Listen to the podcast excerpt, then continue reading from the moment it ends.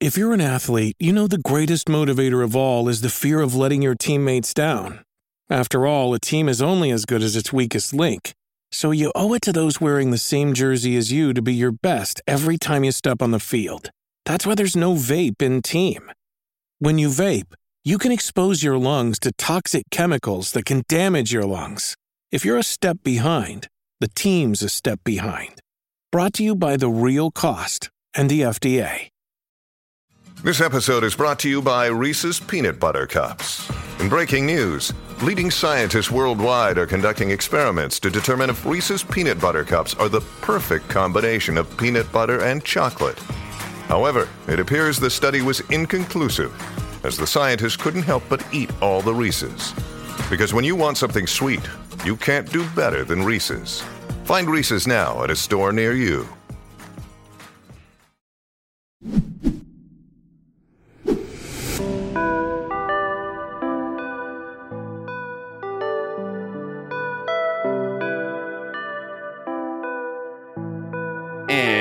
And welcome back to Master Modern. I am your host, Alex Kessler, here with a special co-host. Hello, DeQuan. How are you?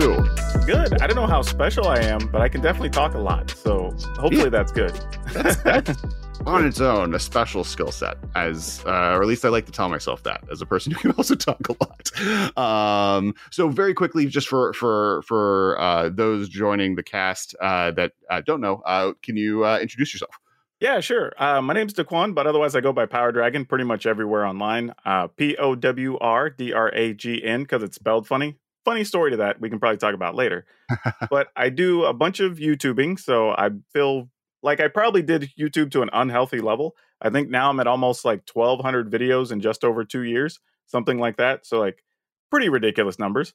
Uh, but uh, I also do some streaming. I have a podcast called Color of Magic. And otherwise, I'm just a great follow on social media. You know, I like to do some charity work and I do some commentary stuff too. So I'm kind of everywhere right now. COVID has been a very busy time for me.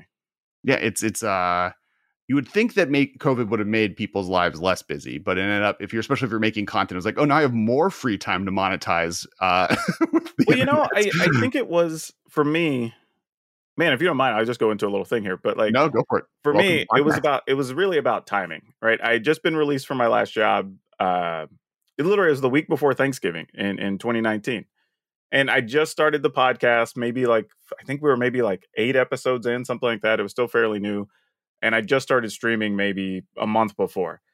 So like as we kind of rolled in, I had they gave me a nice severance and I had some money set aside, and I was like, okay. As we approached like late January, I remember saying, well, what if I just make a go of this full time for content? And if I can get to where I can pay 70% of my bills by the end of the first year, I'll keep doing it.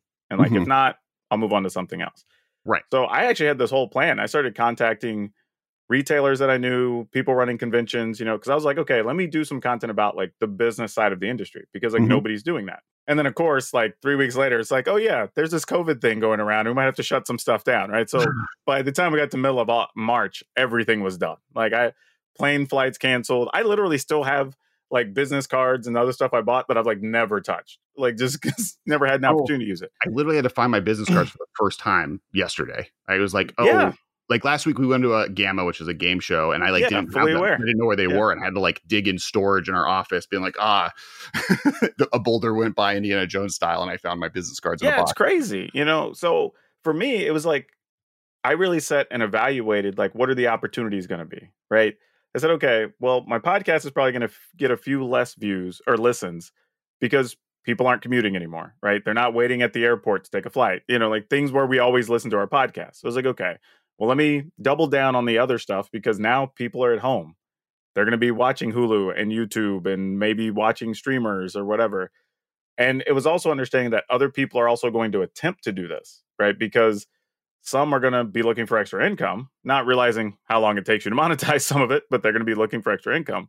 And then there's also going to be people that are just bored. You know, they're home, they don't have anything to do. So it's like, let's take all that into consideration and let's double down on everything. And fortunately for me, it's worked out. So I can't really complain. Yeah, yeah. No, I mean it it it- was really wild watching the like transition of magic content and content in general, but magic Mhm. content between really since like 2015 to now, but like during that COVID era was kind of that big thing. And it kind of is a lead into what our conversation is because, you know, that the, the transition, we've talked about this on the podcast before, and I've, I've been on the uh, Shivam's podcast. I think we did an entire episode just like about this, but how like magic fame, and I'm going to use big bunny ears around sure. that word, uh, used to be LSV, Brian Kibler, uh Patrick Chapin, Sam Black, you know, Ari Lax, like Magic Pro players. You who's showing up at the Pro Tour, who's doing well there. And then maybe they would get article deals with Star City Games and Channel Fireball yeah. or whatever, ever post fact. In the last five years, the transition towards casual content creators, or at a minimum, you know, more personality based content creators than result oriented content creators has been massive. You have, you know, now you have the Olivias and cosplayers and Shivam and no longer is like BDM the person you think of like as the expert of the history of magic. It's Shivam who's the history of the history of, of, of magic and because he's a commander expert versus a pro tour expert. And and it's it's wild how and then like COVID kind of just put that last like as the MPL experiment which was already kind of a, fla- a failed system, really started to show at it seems. Tournament Magic shut down. well, you know, it's funny you say that because that's also one of the things I was factoring in. Not so much for Magic at the time, but I was looking at a bunch of different online industries because mm-hmm.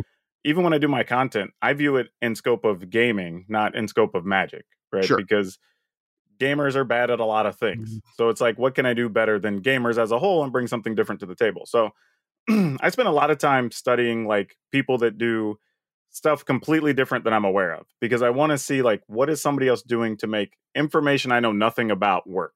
Mm-hmm. And then can I incorporate any of that into my magic content? And in doing so I realized that same thing was happening across every gaming industry. Right. Like these names were less names than people thought and it was because we lived in a world where those were the only people getting attention for a while mm-hmm. right? Be, a news story happened, or somebody would write a Forbes article or whatever. It was always about this guy or this person who made this much money, mm-hmm. right? Or mm-hmm. won this trophy or whatever. But as technology got better and everybody's got better computers and more people are streaming, and the conversation starts to become like, oh, well, what about this professor guy? You know, what about these guys over at Game Knights? Like, right. what about this CovertGoBlue dude or whatever? And it's like, okay, well, now I can follow this person every day on my phone. Right. Right. Like, and you're seeing that, you know, whether you're talking about League of Legends or Counter Strike or whatever, like, I tell people, always challenge people find a casual player who plays whatever game it is and ask them who the name 10 of the top 50 pros or best players at that game in the world. Most of them can't do it. Yeah, absolutely not. But if you ask them who are 10 of the top 20 or top 30 like streamers or creators in a thing, I bet you they can name at least five or six. Right. like, well, and and what's wild about Magic is that that for a while those are the same people, right? Like the top 10 yeah. Magic players were the top 10 content creators. And I think it's it's one of the things that's interesting about it is it's is why and it it's changing, right? What happened with SCG like is a drastic shift on what this meant, but Magic for a long time was the best monetized independently monetized game for content creation out there, right? Like when I was playing League of Legends in 2010, the websites you had access to weren't very good. And it's because if I made a website about League of Legends, I had no monetization. Sure, it was views. Yeah, you're selling ads. Your viewership, right? And yeah. and Magic, it's like, oh no, I don't need to advertise a single thing. I'm selling Magic cards. If I if I have PV write an article about why actually blue black is the best deck in standard right now. A bunch of grinders are going to buy all of the cards they need for blue black from my website. but it, but it's even a step further than that. Like say you're Star City, right? You're not just selling cards, you're getting a captive audience that's going to sell you cards that you can profit on later. Right. You're also promoting events that people are going to come spend money with you. Right? Like there's there's all these other bits of revenue you're getting. You know, you're getting to sign up for premium memberships. You're getting to like all these other things because those people exist there. But right. for a lot of the video games, it's literally just ads on the site and that's it. Yeah. And and that's why for gaming, I think for a long time you, you were really celebrating streamers, right? You, it was it was mm-hmm. like people playing along it. It was celebrities that were like personality people talking about the game, not necessarily the best Smash player in the world. Versus Magic, where for a long time it was that pro player scene, and then as like content creators started figuring out and you know the, the the command zone was a big part of that prof is a big part of that wedge was a big part of that on like figuring out ways to make exciting to watch content about magic that more people figured it out people started streaming it people started yeah. cosplaying it people started doing events and you know that that world definitely became a fascinating thing to watch and i still don't think magic knows how to deal with it i think like every day the world is learning Wizards is learning and people around Magic are learning, like, oh, what do we do with for the last 20 years we've been working off of the best magic player writes an article and people will read it and then they will buy cards from us. And now it's like oh the people people are actually following are tappy who's going to comment about how great xyz card is in Jhoira who's busted. And then tell you uh, about taco bell. and then tell you about taco bell and why everyone should be buying yeah exactly. So it's like how do we figure that out? But, I, but I, I, think that's the thing, right? For as much as people have complained about Wizards' decisions, like I've actually been one that said I don't think they're necessarily wrong. I didn't think they needed to do the MPL to begin with. Sure, I, oh, and, I agree. I, and yeah, yeah. to this day, I had people still fight me on it, but I genuinely don't think they needed to do it. And part of the reason is you were never going to be able to monetize that group because most gamers are not personalities. Mm-hmm. Like that's it at the end of the day. Nobody, I mean, they're great players, and most of them are awesome human beings but they are not personalities. And the well, ones that are are going to be able to market themselves anyway. Right. Like people that, forget Wizards did a whole weekend where they flew people in and they had Kibler come out and try to explain to them like this is what you do for streaming and we're going to train you how to speak to stuff and whatever. And they still went out and were like, yeah, we don't want to stream. Like, okay, cool. We're going to pay you less money, but you got to play these tournaments, you know, once a month or whatever. And they're like, right. ah, that's too many events I have to prepare for or whatever. And, blah, blah, blah. and it's like, okay, well, at what, point do you want to do anything other than just play games? Right. You know, right. like well, and yeah. and like the the MPL had like because the other the other thing to point out is sports, right? Like that that's sure. the the like best players in the world aren't playing sports, but that's almost the reason there are there are regional teams. sure, you don't need not every basketball player needs that. Not every great basketball player needs to have a great personality, but the ones that don't are on the Lakers, and people will bleed for the Lakers regardless of how great. But, but even beyond that, like is. the existence of those teams sells, you know, whatever four hundred thousand dollars worth of oh, tickets yeah. every night or yeah, whatever. Yeah. You know, like, are a bad example there, maybe because that's like the, the, easiest. but well, and the other thing I try to explain to people too, even when we're trying to compare to other esports, the companies that manufacture the games don't pay the players directly. They'll put up the prize money and they'll organize the big events or they'll run conventions or whatever but it's individual companies or teams or whatever that have resources to actually house and some of them house teams together where they go train and do all this stuff or whatever you know do their pr whatever because they know that's the only way we're getting our money out of these folks right? We've and that's why i told you i said wizards does not need to be the one to pay the players. Like i and i told people i said if the players are valuable enough or magic is valuable enough in that aspect somebody else will pick up the ball and run with it and pay these people but right. nobody's done it and and there was like opportunities for it to happen. I think one of the issues is that Wizards has weird advertising rules with like what sponsors can sponsor what, right? And that's what esports gets away with a little bit better is that it's it's more open to like Red Bull being a sponsorship or, you know, what can be a- advertised to kids versus not kids, etc. There's also a level of just like Wizards was fine with how things were working for a long time and momentum wise and then they like there was enough of a push of like hey, these pro players are of the opinion that they're giving enough effort to be a pro player they, it should be a thing that they can do full time. And the argument has always been no you become and this was the point before right? You become a pro player because it gives you a platform. You can now charge SCG channel fireball cool stuff inc tcg player whatever a rate to have you make content. And then that's that now you're a pro player. The but part, the, of being part a pro of that player is, is marketing yourself. if you're a personality and are willing to put in the hustle, right, right. You know, and, and a lot of people yeah. aren't. Well, because it's different skill sets. Being good at magic is not being a good content creating hustler. And what Wizards yeah. could have done is given better tools to people to do that and like create because like what what Riot does do, right, is that like, oh, we have a ladder that creates a system that shows us who are the best League of Legends players in the world. And we now have systems to funnel those players to the organizations that will then help them exist as the best League of Legends player in the oh world. yeah, but but Magic players as a whole, I don't think we even understand how much better you're already monetized. Like if you go look, there's not very many oh yeah, League of sure. Legends players or CS:GO players or Teamfight Tactics players making any real money playing Oh, competitively. the amount of the amount of people making money on Magic that have not that that are not being paid by Wizards of the Coast is insurmountably larger Oh, than any huge. other game that isn't a professional like uh, that isn't football basketball like you know things that like high school sports exist Dude. I, okay, here's the thing that people may not know, and I only know this because when I had my store, we were running some video game tournaments for a while, and I put together like, okay, we'll be like, I don't know, I think it was like a fifteen or twenty dollar entry fee. We're gonna do like X percentage to first, this much a second, you know, whatever, and we had the whole structure laid out, all that, and I think we are doing it was a, a Halo tournament and a Smash Brothers tournament, Mhm. and people literally came to me and were like, well, is this real?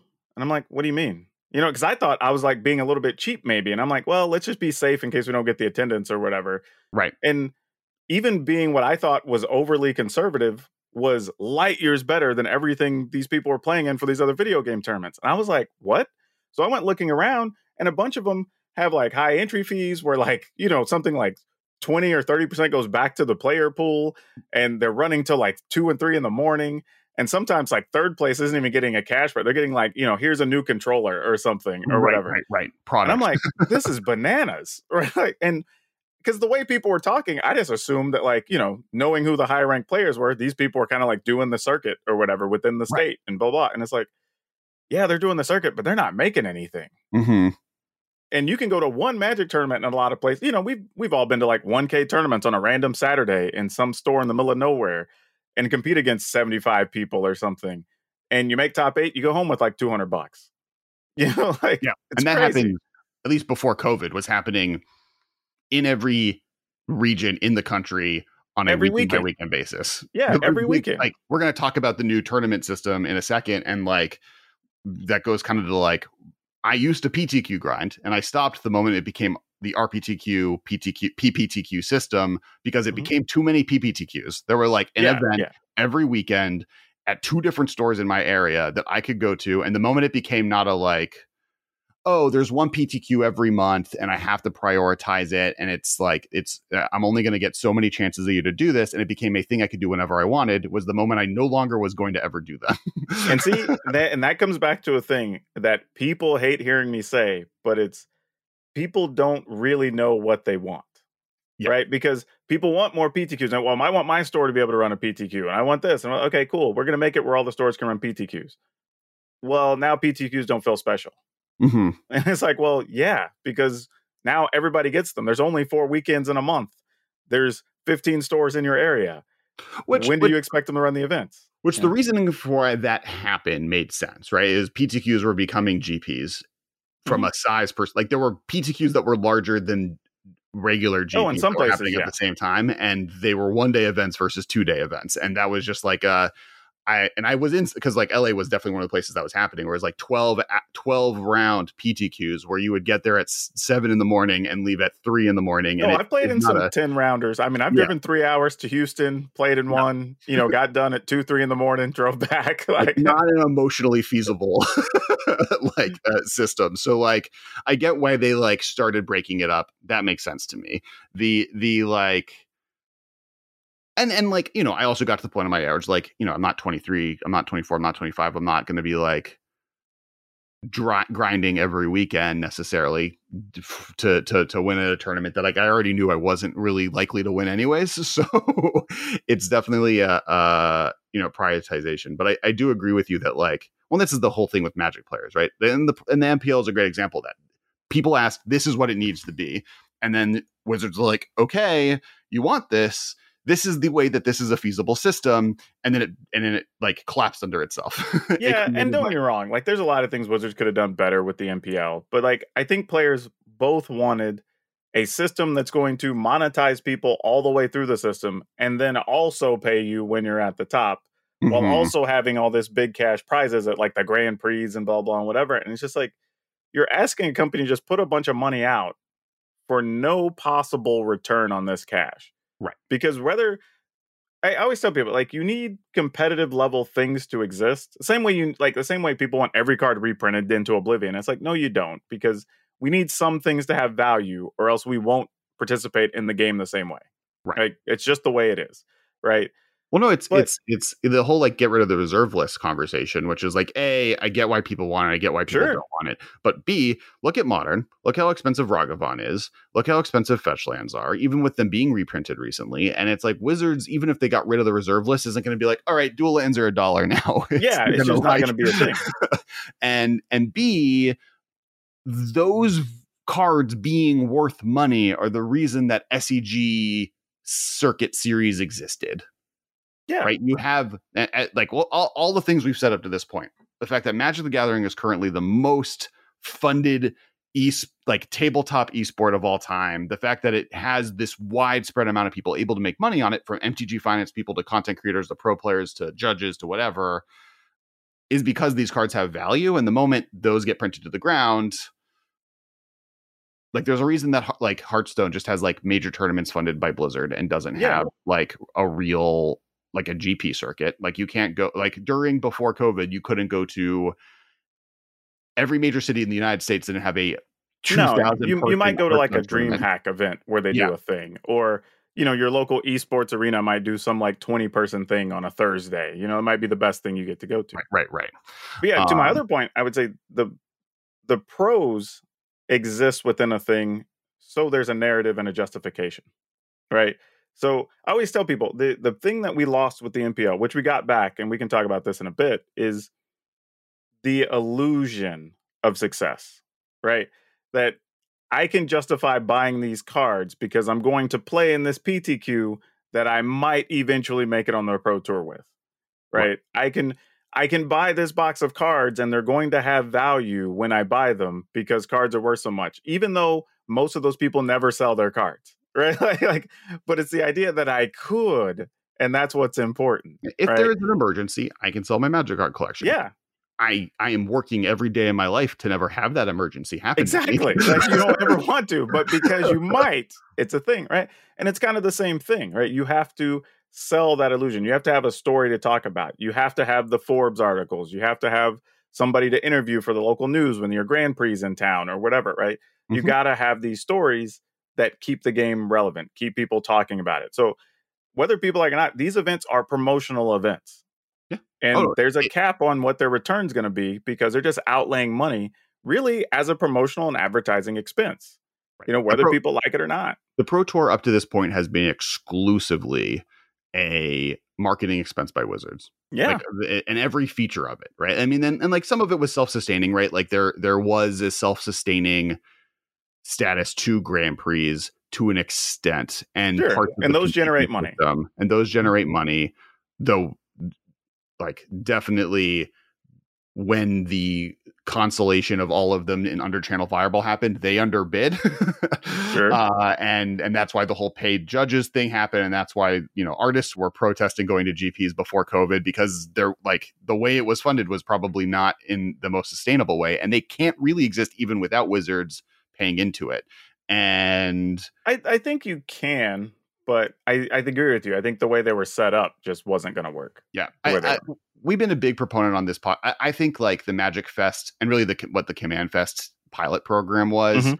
is the solution to like grand prix coming out and magic fest coming out i think they need to be ran like conventions i think people need to be paying for badges to go Correct. in there needs to be security for those uh those fees could be applicable to event stuff right? Like if i spend a hundred dollars to attend right now entr- or before covid it was seventy dollars to play in a main event i could spend that hundred dollars i spent to enter the venue and use it as a credit towards playing in the main event Yeah, you, you get like five event tickets plus some other stuff or whatever, goodie you get bag event with some tickets, things. or Yeah. you get like store credit at some of the vendors because that's the thing that everyone every time we've ever brought this up the comments are like yeah but the store vendors then wouldn't be able to sell cards and like there's solutions to all of this but like making Oh, they would definitely still sell cards. yeah that, Like, I, I, mean, right like the one thing is uh, people didn't know this too and this is another thing i knew going into the pandemic is magic was going to be recession proof Mhm. like it was last time in 07 08 with the whole housing thing or whatever magic didn't move and the reason mm-hmm. was even when i studied it the same reason like we had gotten we're talking about like getting into disc golf and whatever for our store and whatever because people go to either cheap hobbies or things they already know. And if you Right. go into your closet and you already have your Magic, your Pokemon, your Warhammer stuff, whatever, you're going to continue doing that. You're not going to explore a new expensive hobby. You'll go back to another expensive one because you already know it and it's Mhm. comfortable and it's not risky and you have a community there, right? So I knew, no, there's still going to be money in Magic. Well, and Magic has the layered, oh, as we said before, right? It's oh, if it's a recession, I can spend thirty dollars on seeing a movie that just evaporates, or I can Yep. spend thirty dollars on uh, a seal pool that then a gamble like there's a reason gambling does well in a recession. there's a reason that when there's a recession, yeah. people are in the back rolling dice in an alley. It's because there is a little bit of that, like, oh, I can make my money back, and and there's a there's a a neutral to net to like significantly less of a loss in dollars spent on magic than there is on other things, even if that's not true. But your brain has that, like the lizard brain in the back of your head is telling you that. Oh, I have people that still hate me because I'll sometimes look up and go like, "What do you have on the wall in the back?" And I'll show them some of the stuff, and they see I've got like Time Spiral remastered and like Modern Horizons two sitting up there. Like, why did you get so many? It's like because I'm aware. like, I got to have them sitting there. Because I tell people the two things right now that have been constant during COVID is if you buy all the Commander product when it comes out, and honestly, you could probably buy all the Secret Lairs minus the basic land ones, and and you're probably going to come out to the good pretty Oh, oh, no, significant percentage on all those. Not not to just tell you that you're wrong, but uh the best possible Secret Lair investment you can make is the basic land ones. I could see that. I'm just saying I personally don't care for them, so I just I'm just not excited about them. Oh no, yeah, yeah. From an excitement perspective, different. But Yeah. because basic land, people want them to match, and because each Yep. basic land comes with one of each, the basic land Secret Lairs, and I think the uh, OK Kitty one, the Kitty Cat one, are the two highest uh, deviation from how much they were worth when you paid for them versus what they're worth now. yeah, see, because I got some of the blackest magic Secret Lairs to use for giveaways down the road, Uh-huh. and they were worth like two and a half times what they were by the time they even got into my hand. Oh yeah, like the, I was like, this guy- is dumb. it's it's I, I've I like can't buy them anymore because I had a credit card got canceled under a Secret Lair, so they like thought I was whatever. Oh, gotcha, I don't yeah. have to go into that, but like before that happened, I was buying every Secret Lair because it was Yeah. like I would just make my I would take the two cards I wanted out of it and then like sell the rest of the Walking Dead one and then move on with my life. And that's exactly what I was trying to tell people. They're like, so you just think these are going to be worth money? I'm like, yeah, you're literally making a thing that's only going to be printed one time. Like ever. Have you seen how we react as Magic players to even a random pin or button or hat or life counter or whatever that we've never seen before?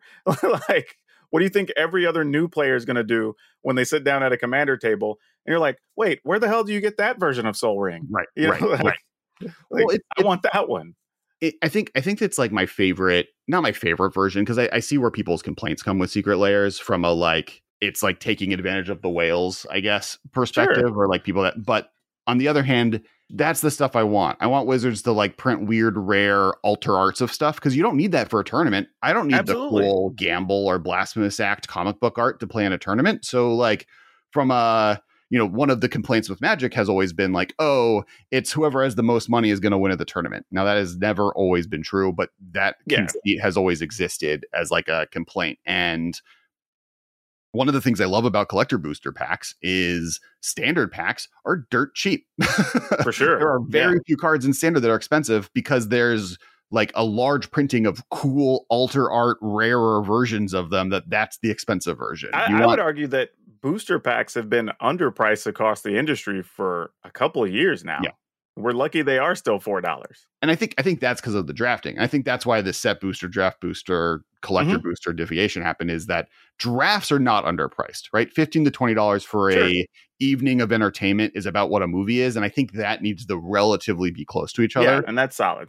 So the fact that draft boosters are always attached to that type of gameplay is always going to be, and then and then don't even you know, and then add sealed to it, which Yeah. even amplifies that problem, where you're paying for a worse experience for more money. Um, so that's I think the like weird problem, and that's why I think set boosters and and and as much as I think set boosters are like annoying from a like keeping track of what I'm buying Sure. perspective. Oh, tell, tell me about it. Like the fact that some cards release with like seven versions is just like it's it's nuts. Right. I feel bad for stores having to organize how many different Teferi altar arts from M13 there was, right? But I also am like, I think collectively players getting to create a custom deck experience up to it, including the fact that there's eight different versions of an artwork that they get to pick which one fits to them the most is cool. and good for Oh, Magic. also, here's another point too. I'm going to throw out here. Probably it's going to get me flamed by your listeners, but Secret Lairs do not affect retail stores. Like that, I keep hearing that that people say, "Oh, well, Wizards just taking money from retail." So I'm telling you, as a retailer, I'm actually on one of the committees, effectively for one of the largest retailer groups in the country. Most gaming retailers that are worth their salt actually have either or 2020 or 2021 have fallen into their top three best years. right? They are not affected by this at all. And matter of fact, I would even say most of the stores that would probably go out of their way to buy Secret Lairs if they were able to, probably would end up just deep discounting them anyway because they don't have the markets for them that they think they have. So it would just be a wasted thing. And nobody would care because Secret Lairs wouldn't be available and not as rare, and we wouldn't want them as badly. So they wouldn't have as much value. So it's a thing that kind of only can, not only, but is currently best suited to be dealt with that way. yeah, I think I think the like a all retail did not all retail. That is not true. All all non essential good providing retail had rough moments of 2020, and I do Mhm. agree that the magic side of it probably survived some of that better than other versions of retail locations. For sure. on on another side of that, I also agree that Secret Lairs aren't a thing that are hurting or help. Like I don't I don't, I don't think they're analogous problems. I no, think they're that, like, literally most retailers are indifferent to them. it would it would be a problem if like when Secret Lairs were coming out they were tanking the price of cards. They're not. Uh, No. uh, I, I think like almost all of them have kept it. Most of them, as we just said, have gone up. So if you are one that has a large enough audience, they're a great place to buy cool cards that you can put in a box for for uh, nine months. There's also another now, point Sell them. that you're not seeing people not buy from their local store because they bought a Secret Lair this month. Correct. Right? That's just not a thing that's happening. Matter of fact, I would say only the most engaged players are even aware of what the latest Secret Lair is. Mm-hmm. I mean, the average casual player doesn't go online like people think. I mean, I've literally been in stores, even up here in like the Northeast, in the Seattle area, or whatever, that's like Magic Central, and literally had a conversation, and somebody has genuinely said, Who's the professor? Right. I mean, like, Right. And I'm like, Wait, he's just down the road in like Portland, like, you know, but Like, I just I hired someone. I, I hired someone, and like in that process, I found out they knew Jimmy and or of them, and they played Magic. So I just assumed they knew what Game Knights was. There you go. That's what I'm later, saying. like, Even oh yeah, like game don't nights. And they're like, I don't know what that is. I'm like, wait, you know, you both play Magic. You play Commander, you play on Arena, and you know who Jimmy Wong is, and you don't know what Game Knights is. and Yep. it's like, and she was like, no, yeah, no idea. I was like, oh, that's really fascinating. that's the stuff that I think the average player doesn't get because if you are engaged and you know you're following the pri- people on Twitter and you're following different YouTube channels or whatever, you see all this information and you see all the people that you're interacting with know that information, so you assume that that's the whole market. But the reality is, I remember like even to this day, if I go into any store and I'm engaging just casual players, there's so much that they are just not aware of Yeah. because it doesn't matter to them in their life. Like they buy the cards, they play with their like group of five to eight people, and they're happy, and, that's I- totally fine. I think that is one of the strengths of Magic, right? Is it it is a onion of participation. Like you don't have to participate in Magic in the oh, I know what every Secret Lair is. I know what the resale price on every Secret Lair is. I like have watched every prof video. I like can quote you the Game Knights deck lists. Like you can you can participate or or I've like grinded every pre- PTQ. I've flown to six different cities for a GP. I like have two pro points or you know or you can be like, like there's people I've like, oh, I'm at the office, like, oh, they have a Garruk Pop Funko on their desk. I'm like, oh, you play Magic? I'm like, oh yeah, I like draft once in a while. And I was like, oh, what's your favorite? Like, what set's your favorite? Like, and they don't even know the set name, right? They don't. Yeah, even, there's like, I don't know whatever was at the store when I went in on a yeah, Friday. There was a dragon in it. I'm like, yeah, Yeah. okay. It's it's the it's the one that had the little like cross sword symbol, whatever that was, right? okay. well, now, yeah, now knowing set symbols is a whole other game. yeah, that is true. That's a problem. uh but yeah i think i think I, I agree with you that there's the participatory level of magic like Secret Lairs don't hurt people like there, there's a lot of stuff on like how magic has been monetized i guess and that has changed over the last two years but i think holistically it's been for the better and it is Mhm. now you know, do a classic segue. It is, I think, one of the reasons I am excited to see how this new pro play system happens. It was kind of what, like, so, like, like an idiot, Max Con uh, at Max Plays Magic uh, tweeted, "We are one day away from the Magic OP announcement. In ten words or less, tell me what your dream OP system would look like." I didn't read that last sentence, uh, and so I did a like four tweet thread. He's literally going like, "Damn it, Kess! Like, Yeah, what are you doing?" Kibler replied is like, uh, "Wow, that's some chat mana level ten words." Right Yeah, there. exactly. but basically, it was like I want it to be like what it was before the MPL. I want there to be like four pro tours a year slash like a world championship. I want regional tournaments that bleed into those. I want the like regional tournament systems to be given pro tour invites so that like the SCG series can feed into the pro tour and channel Fireball's own tournament series and Yeah, uh, the system, you know, like that that world. And I want um like conventions to exist on a convention level so that like cosplayers are being paid to be there, like actual conventions, or you know, artists are be, like the stuff that's there are on purpose and meant to be more of a convention than like a weird add-on to a, a Grand Prix. Um, and that's what they announced. Yeah, effectively. and I was like, oh, that's cool. I guess I get what I want. Now, I will say this before we go any further any of these people out here that are like, I didn't get the one thing I wanted out of this, and you're just like, ah, Wizards is the worst. They're going to blow this up. This was such a dumb announcement, whatever. Like, the reality is, go back to bed and start over. Like, that's the first thing. Like, why'd you roll out of bed if, like, you, like, they're literally going to give you 95% of what you want? And you're like, nah, that's it. This isn't good enough. Like, eh, we're starting over. Like, this is a fresh start. Like, it's it's gonna take time to get perfect, but this is a really good start. Right. And and like there's there like in, in the announcement, there's like tons of verbiage gone to this is a beginning. Yeah, COVID is still happening. Stuff could change. There's stuff on the horizon that we haven't announced yet because we need to we're even figuring this out. Now that we've announced this, we can start working with the different companies that are going to be doing this publicly. And now that it's public, information comes out that we can then work to better sculpt this to be exactly what it needs to be. But it's a framework that worked for decades, right? Like the the the PTQ into regional PTQ or PTQ directly into Pro Tour system worked forever. The only thing that's really missing is Grand Prix, but in reality, they're just making the regional yeah, Grand Prix like events are just happening at conventions that were happening already. So yeah, so the, the one thing I will say, and I and I kind of get why Grand Prix weren't immediately rolled out, is because Grand Prix have to be international, right? We Mhm. have if we say we're going to do Grand Prix, we're going to do at least ten, probably fifteen or so, and we're going to place them around the world. The problem is there's a lot of places, depending on the country, you can't get in or out of right now. You can't fly out, like you know, different COVID rules. I have sam. So uh, I don't, you know, I so I own a toy company. I don't know how much you know that. Okay, uh, and right now, all of our factories in China are on COVID lockdown. They are not allowed Yeah. to leave their homes. I have stuff in a like that were like samples of product that we need to like sh- that would were just being FedExed to us, right? Like not even that are like in an airplane on the tarmac that isn't allowed to leave because China is totally locked down. I like have an office in Hong Kong that the estimate is 2025 is when I'll be able to go back there. That's exciting. Like, uh, versus like before COVID, which was like four times a year. And like, I don't know how you run a Grand Prix circuit when the largest country in the world is like that.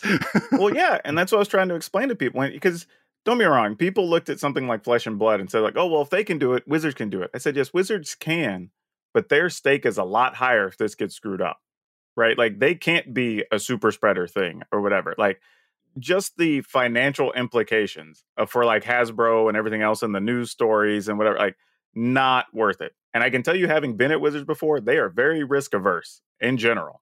So they are just not going to take that shot. Whereas if, and I'll be honest, if I'm on the Fab team, I'm like, you know what? Why don't we? Nobody's doing anything else. Like, this is a chance for us to get some notoriety. We can get some news story coverage, maybe win over some of the Magic players, the Pokemon players. It was an opportunity thing for them. And I don't think, I mean, I I don't know if I necessarily would have done it, but I totally get their logic as to why they did it when they did it. You know, this comes back to kind of what we talked about on the pre-show, right? Like, I don't, I don't have to necessarily agree with the action, but I understand why it's there. it, th- there was an opportunity to do something like it, and and they, you're like, it's the the smaller the company, the more flexible you are, right? Like Absolutely. Hasbro this massive thing, and and the other thing with launching the, and they're not doing a Grand Prix series, right? They're doing like. Mhm. on the edge of their seat, planned right before the next one is planned. Yeah, they're doing like, like two or three like at a time. Two or you know, three at a time. Out. Like seeing if it works. If that works, cool. We'll do the next one. Go for like a Grand Prix series to come back. Like you know, this is something that's true like in every industry, and we saw it because we we did Gen Con, and like there's a lot of like historic work person knowledge that just is erased forever right? Like the the Wizards and Channel Fireball and all these companies shut down these divisions. Those all the like hundreds of people that worked for them that were running yeah, moved on are gone and have jobs somewhere else. Some of them might respond to emails asking for where the password is or what was the code, like who's the person I'm supposed to talk to at or to firm. even come back and work if you're lucky, right, or, or come back. Yeah, exactly. So it's it's it's like rebuilding that structure is an insur- is a massive task added to the layer of what that cost would be to do so with the big question mark of oh does covid just come back and like is what's happening in china once again going to spread to the rest of the world like it did last time? Or are we slowly getting back to some amount of normalcy and can we start planning for it? And yeah and and this is one of the reasons when i saw that they were working with regional tos i thought was a good idea. Now I do have a little bit of a problem, kind of how with the whole EMEA situation is set up at the moment. But uh, can you can you clarify what that is? Uh, the Europe, Middle East, and Africa. Oh, sure, okay, yeah, and the the because like a good example is like DreamHack, right? They run three or four events across the U.S. They run a couple in Europe, whatever. They're kind of worldwide, but they have people that have those relationships with those local venues and in the cities. So like, and even I, for having run a bunch of events throughout the Dallas area and whatever, I could call tomorrow know who to speak to, know the layout of the room, what we would need or whatever if somebody needed to run an event there, right? Like somebody at Wizards or, you know, with the Flesh and Blood crew or whatever, they don't necessarily know that. They don't have that knowledge and that history. But somebody for one of these regional companies does. You know, like so it makes their job a lot easier in the time of COVID where you might have an event and something happens and that venue might get shut down or the city might say okay hey you can't have an event bigger than 300 people or whatever they know the next venue they can go to, the people to call, and probably can have a new plan within probably 72 hours. You know, like that Wizards could still do that work, but it's somebody having to start those conversations fresh from the top mm-hmm. and still get it done. And and and so so briefly, I do want to kind of explain what the the structure is. But before I do that, uh, this is the time where I take all of our listeners hostage. So we're going to play a game of trivia, and the way this works is we are making a bet with you listeners. And the bet is it we're gonna ask a trivia question. Uh DeQuan has picked out one for me this time. Uh and uh while I hem and haw about not or maybe actually knowing the answer, I need all of you to comment what your answers are. And you're making a bet. If you get it right, uh, I will like your post. I will, I will, as both the Kess Games YouTube channel and the MMCast YouTube channel, like your post for getting it right. If you get it wrong or you don't know, you have to hit that like and subscribe button. That's the rules. Sorry, you listened to me say that, so you've already contractually obligated yourself to hitting that like button uh, if you get this wrong. And if you get it right and you want to hit that like button, we appreciate it, but you don't have to. You've you've succeeded in dodging this obligation. Uh, so hit me. Get, I, what's the what's the trivia question? All right, what, so what we got. What a lot of people don't know is Richard Garfield originally came to Wizards of the Coast with a game to be produced that was not Magic. What was that first game? Mm, mm. So, so luckily, I, I, I do, I do know this one. Uh, yeah, I was saying, I think you might know this one. I think, I think, uh, I think so. So famously, uh, they were interested in it. Did actually eventually get made, and it just was Correct. too expensive. And they were like, "I like this game." But what we're really looking for is a game that I can play between different tabletop RPG rounds uh, for like 20 minutes between what's going on with my friends. Can you go and come up with something like that, Richard Garfield? And he was like, Yes, yep. here's the most profitable uh, concept for cardboard ever invented. Yeah, because the problem is at the time mm. it was just three people literally working out of a basement. Yeah, yeah. and, they, and they didn't like this was before they bought uh D and D. This was like oh yeah, way before what, then. I forget the tabletop game they were making, but the game that uh, Talislanta was the name of that other game. It was what was it? Talislanta. It was another RPG. I'm glad that wasn't the trivia question. No, I literally answer, know way too much dumb stuff about the industry. the answer to the question is, uh, and this hopefully got your comments and your likes. Robo Rally is the yep. the answer to the question. Perfect. Great uh, game. I would generally say play it with experienced board gamers because beginners will lose their mind trying to keep track of what direction they're going. Uh, are you saying that a game made by V. Richard Garfield would be complicated and yeah, exactly?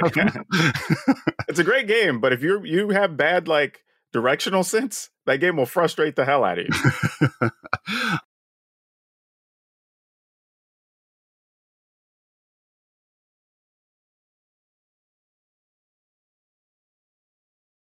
Um, so so as I said, you got to hit that like and subscribe button. All right, so now let's talk about Premier Play on tabletop is back, uh, and the way this is going to work. And and if you were playing back in the day before the MPL and Arena launched, this is going to sound very familiar to you. First off, Pro Tours are back, so you start you start with your regional championship qualifiers.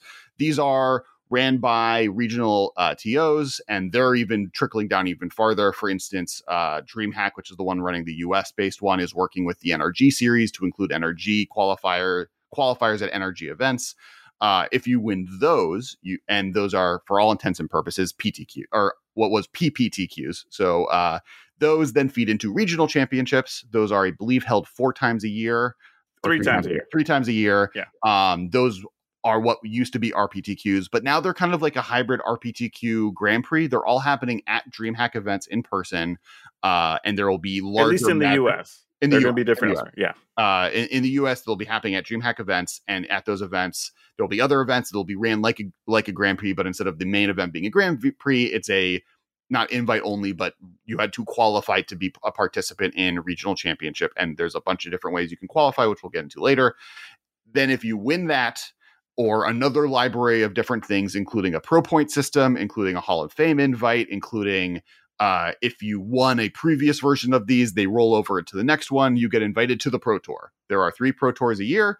The first one is going to be Pioneer. Um, they've said Pioneer and Modern and Standard, I think, are the three formats that they're starting with, with each of them also having a limited portion. So And and uh sealed. and sealed Or- and sealed. yeah. So that event then runs very similar to what a previous Pro Tour is. You know, there there the the way you get into it, the way that funnels into it. The big difference is there's no Grand Prix uh, that feed into it, and then X amount of winners from those, plus X amount of winners from a library of other options and the different other kind of qualifying spe- specifics get to play in the World Championship.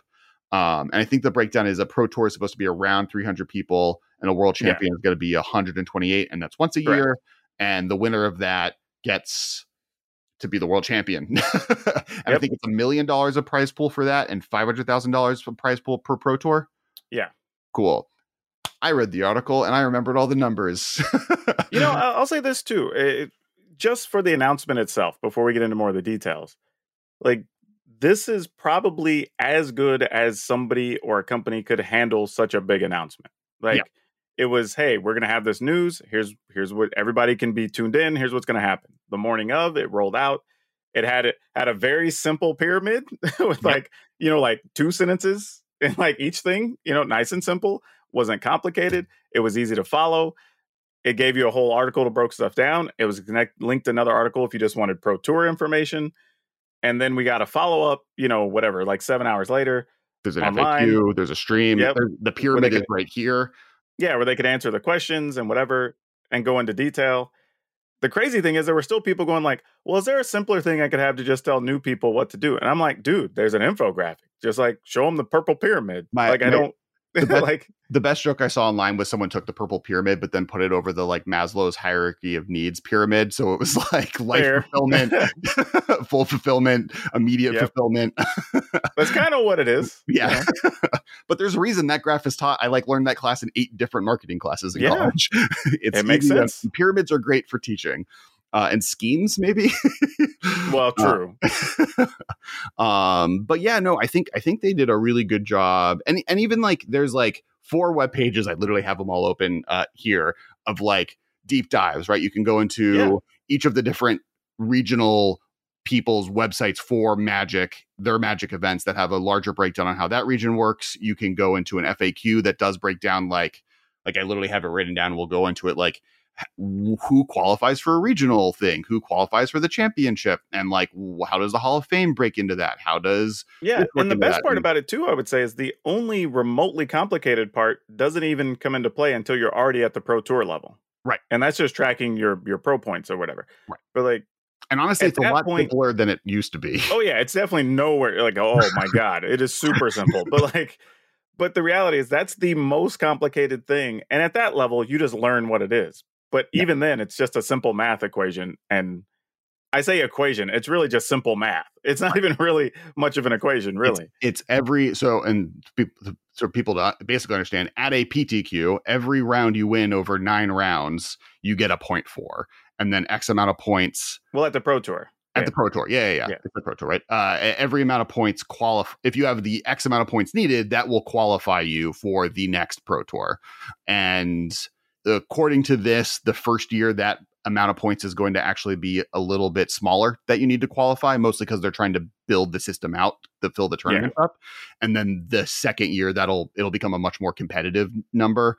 Yeah, my guess is it'll probably go up. Like right now, it's set at 39. I would not be surprised if you see it move up to maybe about 45, which would be two more total wins over three events. Yeah, and that's probably more accurate. Is probably where we're going to see it settle. And and and I think that's also like a a judgment call that they can literally make on the fly once they have data, right? They'll be like, oh, yeah. the average player, the average 300 players, which is how much we want to be able to allow to go to this thing, has 45 points. That's the point we oh, want. Oh, actually, I also want to say another cool thing, and this is something Huey mentioned because he brought up, you know, why they have the minus nine points, where like your first three wins don't count. Mm-hmm. And he actually said it's for people to not have to feel the need to play when you're like 03, 1 and 4, whatever. Sure. So like and I was like that even that level of thought, I'm like I like that, right? Mm-hmm. So those even if you played on and you got those three more wins, it's not going to matter. So like just pack it up, you can go enjoy the rest of your weekend wherever the event is. You know, just just go do something else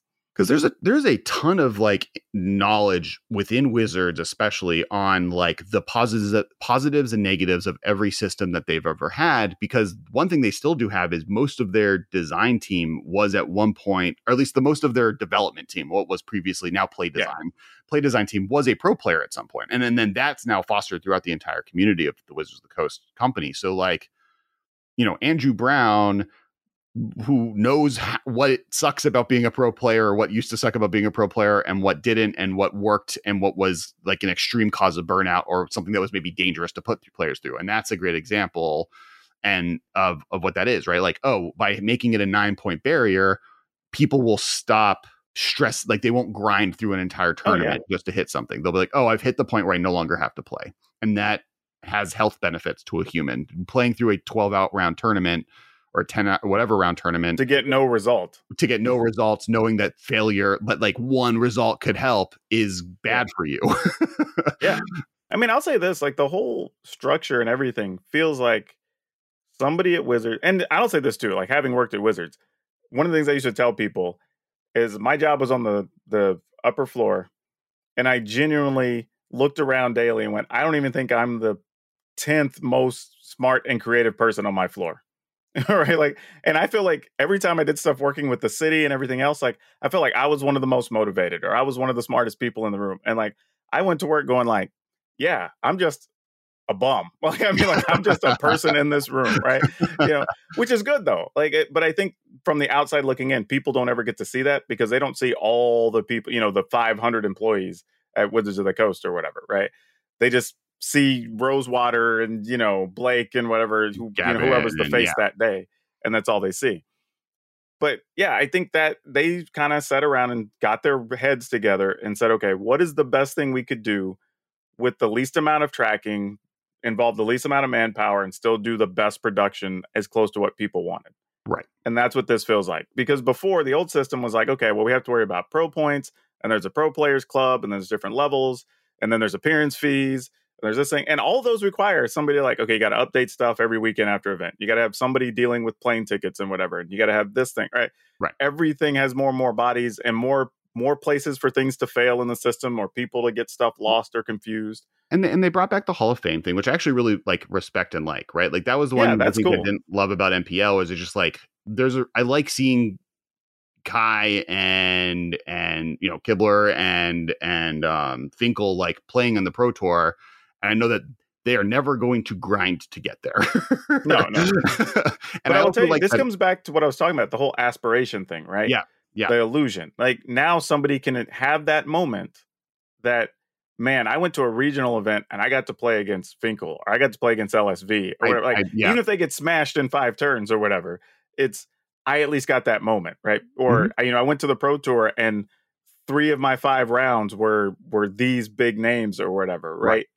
You give that story and that experience that wouldn't be there otherwise. Because you know, if we qualify for the pro tour and we play against it, like, uh, okay, they make some content, they're cool and all, but you know, like, Well, it's it's like it, I got to play against a best at something of all time. Yeah, right? If I get to play against pe- like Paulo, it's like, oh, you are the best ranked person in the world a year ago. Bef- when that was a thing that still existed, I will never get to do that in any other thing that I do. yeah, even for me, like doing commentary, it's not like I'm ever really starstruck or anything, but to be able to say I've had the opportunity to do commentary with Huey, with Reid, Right. with Martin Juza or whatever, right? That's a cool thing to be able to have those stories to talk to people about later because you know they have value to other players in the community. Yeah, and I think I think the system they've come up here is like really sustainable. It, it takes the it's not the best of all worlds, right? There's a version No, no. that like like I would love to go back to the, it's the best it's the best of all worlds in a modern day society that is manageable, right? Like i'm never going to get the 200 person average PTQ system where they're once a month and I get to like prioritize that. I can be like, sorry, Whitney, I you know that Sunday I'm gonna be going to the uh, you know, the women's club out in Santa Clarita. Yeah, yeah. there. Oh man, people forget some of the Mhm. places we used to have to play events were garbage by comparison. Like I literally I went to a pre-release at the Ennis Motor Speedway, which is this little random place like outside of the Dallas area Right. with walls that were rumbling because there were like rocket cars out on the track or whatever. Like I literally we were in a hotel one we were just talking about this a couple weekends ago. There was a hotel and I swear to you this is true. It was so gross and steamy inside because it was inside and they had an indoor pool Mhm. and it was so gross and sticky where like your your cards were sticking together in the sleeves. Oh no. and literally like condensation was falling from the ceiling Mhm. like it was gross like modern players will the current day Oh. player you will never have to experience that like Oh, on on the like on the level of uh takes that might make the internet annoyed uh my like post covid take is i actually think the removal and this and like th- there are things that local game stores provide that are really great and this isn't true of every local game store but i think the removal of magic from the local game store level as the primary place of play has done more to grow the game to a wider audience than it has to hurt the game. And like part of that is a uh, gender breakdown. Like i think like those locations are not great for specific groups of people that may want to play as someone coming into it. Also, they're often not the nicest places from a bathroom perspective or from a there is water leaking from the ceiling perspective. yeah I would would say that is something that we've seen a big transition of in the industry over the last probably 5 or 6 years I think a lot and I think the reason has been you have more examples of what a Mhm. good store is, right? Like obviously not everybody's going to be a a card kingdom as an example or whatever, right? With the the fancy shelves and, you know, 10 12 foot ceilings and all that stuff, right? That's not going to be a thing for everybody. Mox Boarding But- houses exist everywhere. Yeah, but there's a lot of really good quality stores at that mid-level now that people go, "Wait, why would I come to your store? I'll just drive the extra 30 minutes and go to this other place." right, You right, know, right, right. that's becoming the norm in a lot of spots and especially in places like phoenix where actually people don't realize this phoenix is actually like the most dense area in the country for game stores which is crazy oh, that's but- really interesting. I would have assumed it was. Yeah, that's yeah, Yeah. you would have thought it's somewhere else but they literally have like if you look at a map they're just everywhere sure. so every store that pops up has to be quality right you don't get a choice you're, you're you're dead in six months right you know what i mean so the bar just keeps getting higher and higher and i think to some extent you know to kind of diverge a little bit we're seeing that in content creation like if you roll in and you don't have like at least a decent microphone or decent camera like people are just going to be like yeah all right whatever right? Right, like and they're moving on to the next thing because even the the new people are starting out at a higher level Yeah, yeah. It's it's easy to find quality content, and it's it's a you need a niche. B you need to be like there's a base ma- bare minimum that you need to be fulfilling, and if you're not doing that, there's no reason to continue. Yep. Back back to the, Yeah, yeah. The, the the tournament structure. So, all right, next step. So these are the these are the ways that you can uh, get into a PTQ, and that is be one of the top finishers at the previous regional championship. Uh, that do, you can only do one regional championship, so so uh, you can't qualify you can't play multiple regional championships to get into a pro tour. Once you qualify for regional, you can't qualify for another one to get into that pro tour. You're kind of like that's your one one attempt. Yeah, I believe what they said. I'm trying to remember how, how Huey worded it during the stream, but like if you played in a store and qualified, you would have to play in the regional in that region. So like Yeah. if you were traveling and you went to I don't know, let's say Germany and you won one there, you have to play in a European regional. You couldn't right, right. use that qualification to come back and play in a DreamHack event in Dallas or whatever. yeah, it, it is. They're like they're they're they're silos basically um, within the organizations. Then the, the next way is you finish with ten or more wins at the previous pro tour. So so uh, if if you're on a pro tour, you win ten rounds, you get to go to the next pro tour. It- you can kind of chain pro tours by winning them. You succeed at the Magic the Gathering online championship showcases. Uh, so there are that's the one thing I guess we haven't talked about. There are ways they they are attaching digital to paper play. So Arena Correct. and Moto both will feed into this system. It sounds like there will also be arena systems beyond this system, but they're not they're not like Mythic Championships are gone. There's no longer Yeah, arena yeah. is no longer the focus of pro play. You if you are successful enough on arena, you will then get funneled eventually into the Mythic Champion or the World Championship or a pro tour um, through those successes, which will be Yeah, I think that's interesting. fine. Yeah. Like, I think if you're at that level, you're able to borrow or attain the cards needed to play in the bigger Exactly. event, and and that's really the main limitation. You're a member of the Magic the Gathering Hall of Fame, and uh, if you are, you are invited to one regional championship and one pro tour per season, which I believe means that you, if so, basically, as long as you do well, Actually, was it per regional- season? I thought it was per year. per season. I think season is year. Okay, that would make sense. Yeah, yeah, it's it's so I, th- I think you get one regional. So the season is for the year. Yeah, yeah, that get- makes you get- sense. Yeah, yeah. So you get you get you if you are good enough, which generally Hall of Famers might are, are generally are, you are, are have a good chance of getting into pro two pro tours. One from the one that you're automatically able to go to, and one from the regional one that you would have to win. You also could just get ten wins in the pro tour you get to go to to get to the next one. I believe. I think you can you get all the other ways you get to roll over your pro points. So it's like a little bit of a bump up if you're a Hall of Famer. So Hall of Famers probably can start rolling through because that skill set hasn't gone anywhere.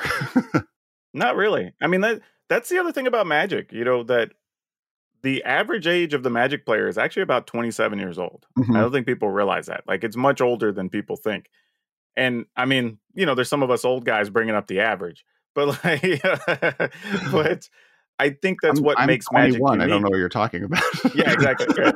But when you but when you look at other games, you know, I I've looked into some games where like in esports where you pretty much age out at like 24, 25. Oh, like yeah. you're you're old, you know, at 25. the Like- like age limit for esports is significantly lower than professional sports, which is significantly lower than Magic. Yeah, which is bananas, right? When No. you're like, you know, Tom Brady's about to be damn near 50 or whatever.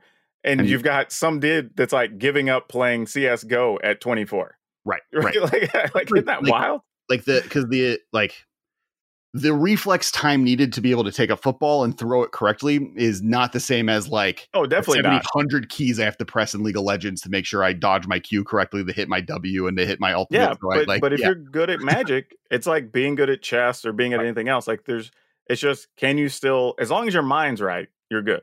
right like the honestly the reason we don't have like 80 year old 70 year old amazing magic players is more because similar to chess the people that are like that in chess have been playing since birth and have been and chess has been around long enough like well, yeah, that's exactly it. I mean, we're only going to be coming up on Magic's 30th anniversary. So Right.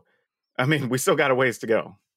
um so so being a pro you know being a hall of famer gives you that bump up so you're able to just automatically start qualifying and then you can use that as a bump up to continue riding the train as we kind of mentioned players another way to do that is for players who finish with 39 or more adjusted match points from the previous three pro tours so you take the last three pro tours not of the season it rolls so Yeah. and it is always consecutive so uh say you like do two pro tours and then you miss one because there's a wedding you don't get to like keep the last three before that because those are the last three you participated in it's exactly the last three that happened you get if you have 39 or more points you get to play in the next pro tour And I have to admit, I really like that. I like that it's clean, it's simple, it's easy to understand. It won't be hard to track and know how many points you have. And there's always been the thing of like, okay, is there a way I can chain events without necessarily having to spike an event constantly, Mhm. right? But this is good because if you are, let's say you have two or three in a row of like a top 32 finish or a top 16 finish or whatever, that's going to be plenty for you to just keep rolling those event after event and keep Right. getting paid. Right. I think one of the things of removing the Grand Prix system out of the system and removing the attachment of pro because because they've said Magic festivals will come back, but they've also said that they will for sure not be attached in any way to pro play.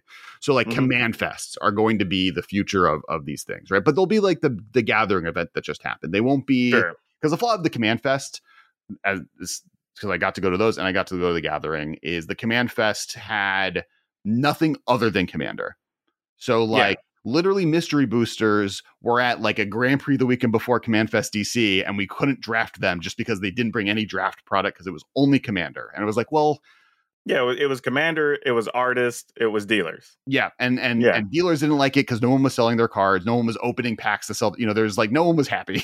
Even the commander players are like, "Well, I'd like to draft once. I'm at a Magic event. I can do both. Uh, I have like a whole, three weekends of content that I would like to fill with different activities." And so, my estimation is what Magic the Gathering, which is what the Channel Fireball Las Vegas Yeah. event was called, uh, will be the framework for what those look like, which are basically Grand Prix without a pro tour leading into event. I wouldn't Yeah. be surprised if there will be the qualifier events there. Like, there, in fact, I would I, like.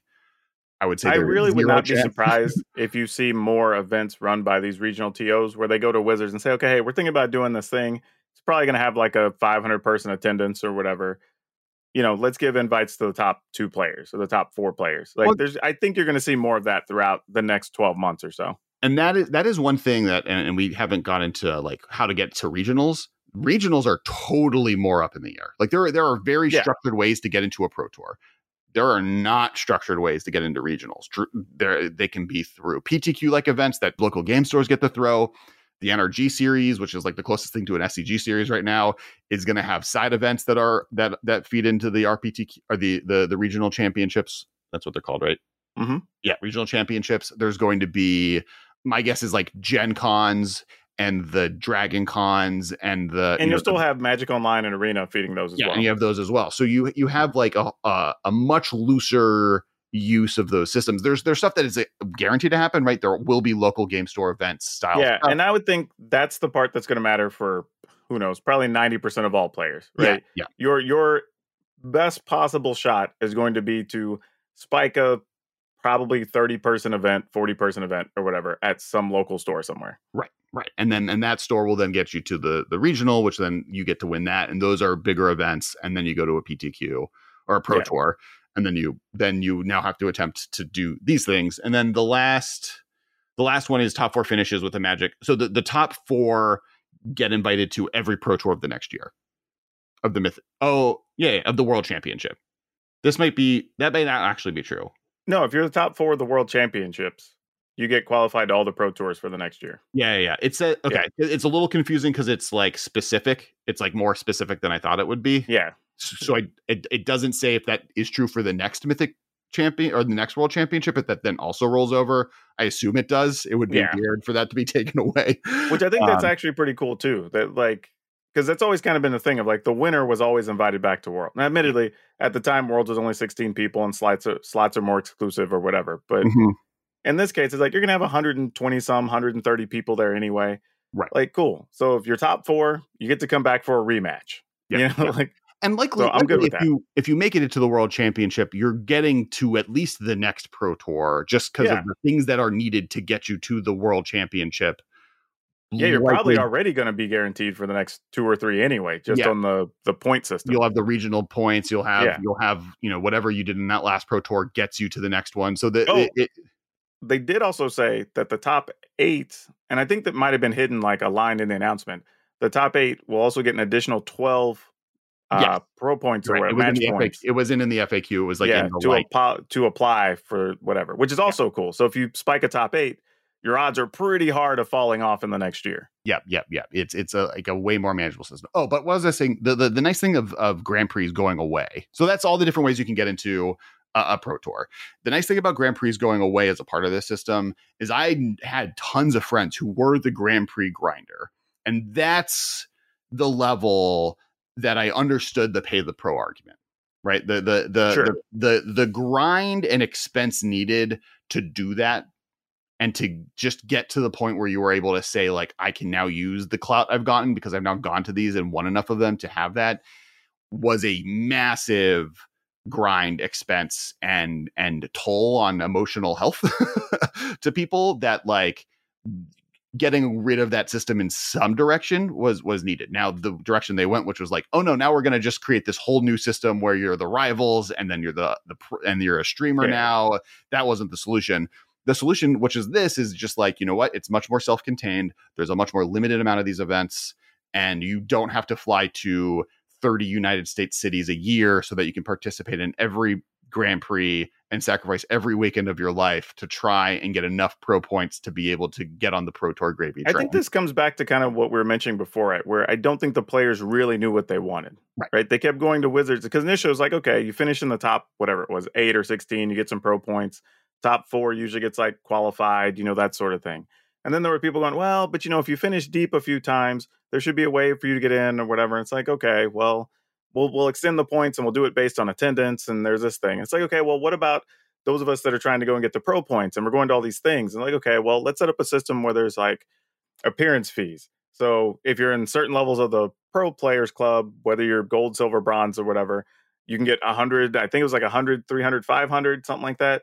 So like you got money for showing up. Okay, well now you can do that. And it was like, but now you have players going, okay, well now I need to go so I can try to get that extra 300 because it's not that far and, and then eventually end up the situation of the tails wagging the dog, right? You know, like so you got everything you wanted, and Wizards kept like stacking on things to try to make it better for you. But then now we did reach that point where people are saying, well, now we have people trying to go to 20 Grand Prix a year or whatever. So then they had to cap it and say, okay, well, only your five best performances or your last five event or first five events or whatever it was. There was like a cap on the number of events that actually counted. And then that had its own issues. And it was just like, yeah, we just weren't going to fix it. Like players, I think the problem we we have to admit is like no matter what you put up, gamers are going to try to game, right? Whatever you put up, we're going to try to maximize the system and just make it as simple as possible and say like this is the system. Everybody can see everything. There's nothing here to be gamed. You either win or you don't. You get the points, you stay in. And and like with the Grand Prix thing, it it's change is hard. Massive change on the level that would have been needed before COVID to get rid of that system was mm. not, I, I don't think was even feasible because the, the no. Grand Prix system itself was a self funding, successful series and with thousands of contracts involved with who gets to make it and what gets to happen and what it looks like that like getting rid of it wouldn't have been feasible but now that there's a clean slate like this happens in toys all the time right where you have a product you're like okay i have the shelf space and this has been the great product for years you know, but every year for the last 10, five years, it's gotten slightly worse every year. So yeah, it drops two percent, three percent. But that's fine, still doing well. And now it's like, but like five years later, it's like, oh, now it's twenty percent lower than it used to be. It's not nearly as successful. But for me to change it could be risking the whole situation versus yeah. me being happy with mediocrity. And so you don't do anything, and then eventually it, it, it collapses. And and and I think that was kind of the case with Grand Prix, or would have been an eventual case. Now COVID gave a clean slate. And I think Wizards realized, hey, the Grand Prix system was one of the things that was making this unsustainable. Let's reinvigorate what Grand Prix were because there was evolutions of what that was becoming anyways that they were working towards. And we can see about making them conventions, see about making them much more of just like Grand Prix Vegas is what happens every year. Well, yeah, because not- let's be honest, if you run a big tournament that's got a somewhere between a twenty and fifty thousand dollar cash prize or whatever, people are still going to show up. Like there doesn't like sure the pro tour invites or whatever are nice, but if those ain't there, like people within any reasonable driving distance, and some people will even fly there, like you're gonna get your attendance. Oh yeah, well that's what I even like about the fact that they let regional people pick how they're using their regional invites. Right? It yeah, is DreamHack could be like, hey, Channel Fireball, you do your magic thing, and we'll give your top four of your modern event regional invites just like for like it costs uh, you pay us some amount you know maybe there's some backhand deal part of that but like sure. that, that's an easy or wizards even says hey we want magic fest vegas to come back that's the one grand prix every yeah. year that was the hottest thing it was great for us give channel fireball x amount of invites so that they could run the, through through their three weekend three tournament weekend event and they'll be yeah like, with the 6500 players or whatever. yeah, yeah right, exactly so I, I definitely think that this is on the whole just going to be a like a more yeah and, and and from your perspective you know, it's the problem with cEDH. Not the problem with cEDH, right? But it's the it's the when people come to cEDH and they're like, "Oh, just create a new ban list, ban your own cards, and make your own format. Stop, you know, don't play EDH, play your own thing." And it's like, no, no, no, no, no. You don't understand. If you make cEDH its own format, you're just going to make a second cEDH because those players might exist, but then the people that play EDH are still just going to make the best deck they can. Yeah, It's not it's like just- you're just going to have another layer of problems. Right. It, like it, no matter what people who play, honestly, no matter what anything happens, people are going to try and find the best possible solutions to every problem that faces them. They're going to find the laziest and best solutions to what they're doing, and that happened here. That happens in Commander. That happens in Modern. Like whatever you're going to find that is the easiest version of winning, you're going to try and do that. Now, I will say what I do like about all of this is that it also, and uh, I guess part of the conversation we really haven't had is like, how does this affect content creators? Mm-hmm. You know, because you've been operating in a world where paper magic didn't exist. You know, so I've kind of been telling some people like, hey, you know, if you notice, I said I even had a, a collection buy the other day where I found a couple of duels lands. I immediately made a video out of it, like clip my stream where I was showing it, whatever, started putting that out there and just saying like, yeah, make sure you got a little paper content in there. You know, like Right. there's going to be people looking for stuff that are going to relate to it, right? They're still and but they're still going to be incentivized to play arena, right? If they want to get on the pro tour, they're still going to be like, well, let me try to get into this arena qualifier, or let me get into this Magic Online, you know, championship series or Mhm. whatever. Let me see if I can get into the tournament, right? Because it's one more way that I can get on the tour, right? So you're going to have people paying attention to some things that they really weren't paying attention to for a while. I've had several people already on my couple of streams this week come in and say like, "Man, I'm really excited about picking up my cards again," or "Oh man, I really got to start researching stuff," or hell, even myself, I was like, "I guess I should make a modern or a pioneer deck because I've never played pioneer," but I'm like, in case I have a free weekend, you know, like I Right, kind of right. want to have a pioneer deck on hand. One of that that's I think a big one, right? Like Pioneer, part of this announcement has been Pioneer still exists.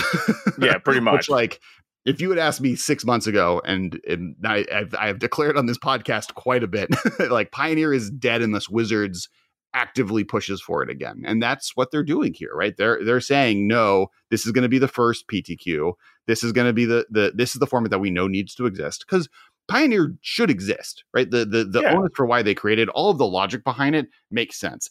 Its launch was a disaster for reasons from the most ban heavy 10 months of magic history followed by a pandemic followed by a floundering format that didn't know what to do with itself but like modern to standard there needs to be a middle ground and and and and pioneer is that middle ground so so that's really Well, you know, exciting It was it was the pandemic, I think, that really did it in because they just come off. We I guess we'd had maybe like four months or so that they had come off those major bans, and the format was actually starting to look kind of healthy, but then nobody Uh, was playing it anymore. so I, I will yeah I, I think i think the ban so like we, we talked literally like right before the pandemic we went uh and we did the like videos we did with prof. Like literally was like march 9th in portland filming with prof. March 15th in GAMA during the shutdown. And Yeah. like while he was there before it was all happening it was like yeah pioneer content is the one thing that doesn't succeed. Like uh, everything Yeah, else totally. does well. And for us even that was true right? Like we early on we were like oh we're going to do masters of pioneer once a month. We're going to talk about pioneer only. And then just like that content never did well or start Yeah. like like after the first after like the first two. And it and the reaction from people was like i don't know what this format is. I'm so sick of bans in every format that exists and pioneer is worse than them all because of the weird rolling ban list announcement. And we can go into pioneer for, for- for days. But i do think like if you're talking about opportunities for content creation pioneer is a prime location because there is no one that has established themselves as the premier pioneer people really. Well, because there's been no opportunity for it. there's there's been no yeah exactly. And so so that's like a big thing. It- you know there also, by the way, whole- I think that's why they threw in in the previous announcement they did that they already have plans for a pioneer or pioneer like format coming to arena. arena. Like, yeah i agree It's not For far sure. off. I told people, I said, the fact that they're even saying that, it's we're probably going to see it in the next six months. yeah yeah Yeah, it, it, it's not there's not that many cards you need it's the, how they did legacy right it's Yeah. like they didn't add every card in legacy to, to to magic the gathering online they just added the most important 200 or whatever and then every time a new deck showed up in paper that like didn't have cards in legacy they like quickly added it into packs Yeah, it's it's an interesting thing. You know, I I think the other thing as players we have to accept is new booster packs are also most relevant to standard and pioneer. Mm-hmm. Right. And that's a big deal for Wizards of the Coast. It's actually a big deal for local retailers.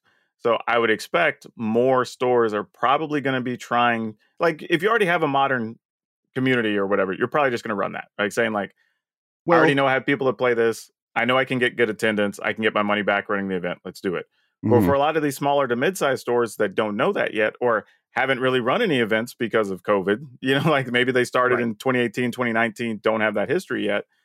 Doing standard and pioneer are probably going to be their best bet for moving boosters, getting people to come buy singles, whatever. The one the one thing that I think makes that a little untrue is the modern horizons and soon to be Lord of the Rings formula, which is for a long time, Legacy existed. And so Wizards took Legacy's existence as a backup plan for conspiracy sets and Battlebond sets. And like, oh, Battlebond has value not only because it's commander playable, but because you can play these in tournaments in Legacy. And then, and like, but if you look at especially the first three runs of the Commander product releases, that's also true there. That's where True Name Nemesis and Scavenging Ooze came from. And I not only do I think I know that Wizards is looking at Modern Horizons and all of these supplementary sets that they used to print for Legacy and is now looking at Modern as the home. Correct. And that's why the Lord of the Rings set is Modern legal. There's no reason for that yeah. to be true if that wasn't the case. And but but I agree with you that Pioneer and Modern are going to be the places that stores can make the most money because that's where single sales go to. Oh, Standard oh, yeah. singles are and, really and the other reality of you can build a deck for Standard and Pioneer for like a hundred bucks. Right. Right. Get a quality tournament deck, walk in, walk out. You can't necessarily do that in Modern, especially no. with a lot of the Modern Horizons cards being thirty and forty dollars a chunk. Right? right. Like you're just not going to be able to do it. Now, if you already own a modern deck or some modern cards, yeah, probably. Go yeah. go spend 100 $150 pick up the one or two play sets of stuff you're missing or whatever cool. Yep but you can definitely walk in and say like hey here's the deck list i want. I'll come back and pick it up in 20 minutes. Or whatever like here's $85 i can play standard now. Yep. Now now the one the one interesting thing i think also of these tournament series coming back is you know, you mentioned like, you know, making pioneer content, stores going into that. It, there's also going to be a new run of kind of like paper pros that hasn't really existed yeah. up to this point, right? Like there will be high profile matches again with new people. There will be new new Paulos and new Andrews and new new you know and like I mean we were seeing that with the Star City series that they right. were running. There was there was teams of people that were known just for playing the Star City series oh no, Zach Allen, who's you know been on the pod, like Zach Allen's my favorite story because he was the number one ranked person in SCG in March 2020 and has been the number one ranked person on SCG's website for like two years now because well yeah. He's just like I'm the best player in the world according to SCG for two years. Might as well um, own it. I would put that on a resume if I was yeah. applying for jobs. I happen to also be the number one ranked player in the series. Yeah yeah uh, two years running. There were there any other tournaments during that time? No. yeah, they wouldn't um, know. yeah. Uh, so so I do think that's like an interesting feature to this is that like that's another for like for the first time in a four year period, the pendulum's about to swing a little bit in the the opposite direction from the casual side, which is oh, there's someone who's going to be able to say I'm the world champion, which hasn't happened. Yeah. Or and in a way that people understand because that I think that was the other problem, which we didn't get too into, was terminology for the whole MPL Mythic Championship. Sure. Where everything was called mythic, and I couldn't tell you the difference between any of them as a person who's was being paid to know the difference between them. Um, and I'm glad to be back to Pro Tour World Championship, regional qualifier, and that's all I need to know. I'll be honest. The only reason I'm glad, like the biggest reason, I won't say the only reason, the biggest reason I'm glad they're back to the Pro Tour name is so people just shut up about it. Oh like, yeah, that's fair. I mean, people are like, ah, but it's not called a pro tour or whatever. I'm like, I don't care. Just name it something that doesn't get confused with something else. That's yeah. all I want. I, just want, I want to easily be able to know that I'm saying the right thing. And I exactly yeah. like I don't need like mythic championship, mythic series, mythic qualifier, mythic like this is a regional qualifier. This is a regional championship qualifier, or whatever you want to call it. This is our regional championship. This is our pro tour. This is our worlds. Yep. That's it. That's yep. all. You only have to know about four events. That's like really nice. Uh, and then yeah, the the other thing, like the thing I'm glad about, uh, like similar note, is I'm just glad something exists. I'm uh, I'm Sure. glad that we're past the two year period where everyone was like, Wizards is canceling pro Magic. Pro paper Magic is never going to exist again. Magic is only Commander now. And I'm like, every Yeah. Wizards employee that has ever talked publicly about this has said, no, we are going to come up with something. We are in a global pandemic. Give us a second. yeah, that was the part I never understood because Wizards, in their own words, even said, like, we want to do events again. We want there to be large things. We want to put more of the prize money that we were putting toward like MPLs and stuff into some of these other series so the average person can have access to it and, you know, whatever. So they'd made those statements. It was just like, okay, let's just wait. Yeah. You know, the same reason they announced they signed a deal with uh, Post Malone that they're going to do something for stores to like encourage people to go to FNM's or whatever. Right. We'll see when it happens. Like they've they've already dedicated to it. I'm sure he's not cheap to do a giant promote worldwide promotional thing. Right. Like, like We- it- they'll, it, they'll like, get there. people were like mad about it as like I was like canceling my New York Toy Fair booth for the third time because they kept trying to schedule something and canceling in the last minute. I'm like, no, Yeah. anyone who's making events right now is failing. There's like For a sure. few that get lucky that they like happen to be in August and that happens to be like the two month window where COVID was down that year. but like otherwise, I'm I'm glad it's back. I like am super excited. I'm excited to watch it. I'm glad there's going to be coverage. I'm excited to see what type of content comes from it. I'm excited to see which new players spike up and, and do really well in it. And and yeah, it's it's going to be uh, it's it's really exciting. I mean, the biggest thing is we actually saw a day where like 90% plus of the magic community was positive. Yeah.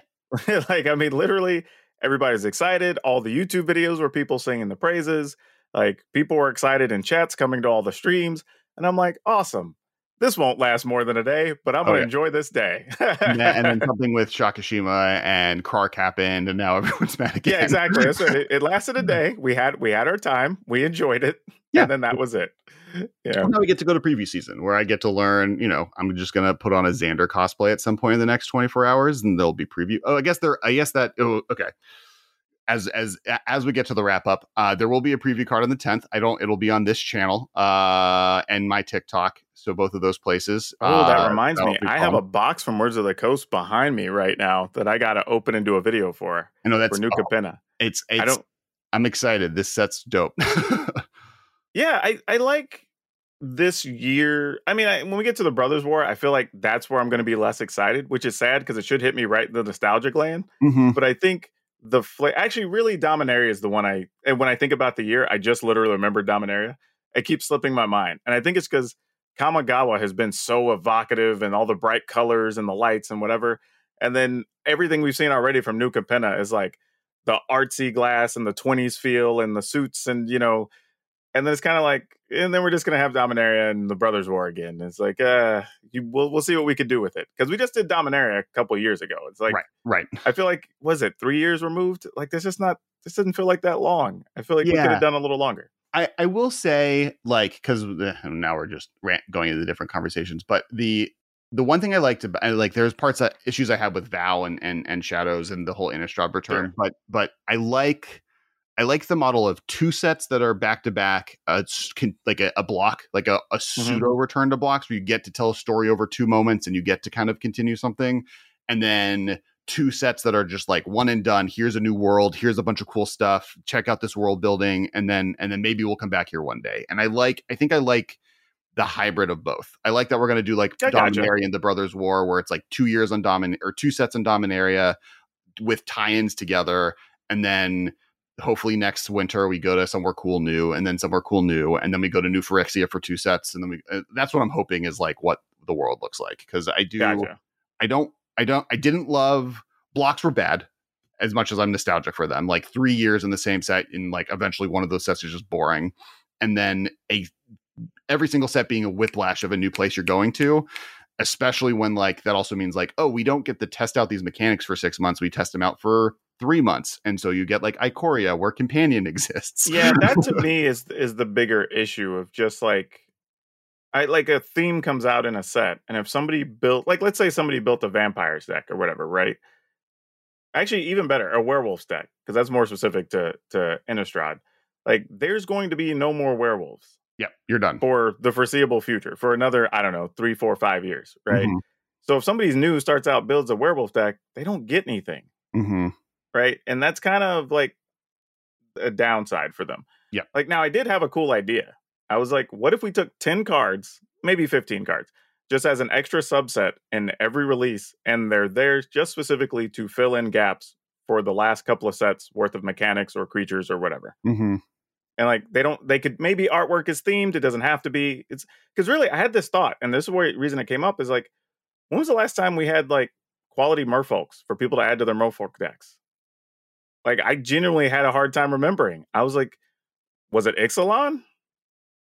Uh, Like I, there was one. There was one, and uh Zendikar that steals artifacts or whatever, like the two Yeah. one that Mo- fi- mo- there's- modern modern horizon sets right like that's for for older formats you get you Sure, get the, the and then well th- that's kind of the one of the problems with like core sets going away again because that's what core sets were for a long Mm-hmm. time was like oh and like they did it right like oh there's a dinosaur set at the the core set right after ixalan it's about to rotate let's add some like three dope dinosaurs that are like we're too powerful to have in standard the whole time dinosaur tribal was there but for that last three months here's a two mana dinosaur that makes every dinosaur three cheaper and draws you eight cards Yeah. if you have a dinosaur or something, right? So like that card doesn't exist, but well, I know what you're saying though. Like Yeah. just give them that little bit, like toss them a bone for one, you know, just and honestly, it's a reason for more of your players to buy more sets, like Yeah. that, or go pick up more singles or whatever. Like, Yeah. it'll probably never happen, but that's that's my solution for it. Well, and I, I, yeah, I think I think they're like sometimes they do a good job, right? Like I think that was you know why like we're going to see spirits a lot for a year. We're going to Yeah. see we're going to see vampires a lot for a year. They're going to feed in some of the themes from Innistrad as much as they can, but you're right. Like there's just some stuff that doesn't work. We're, we're not going to get any more shrines.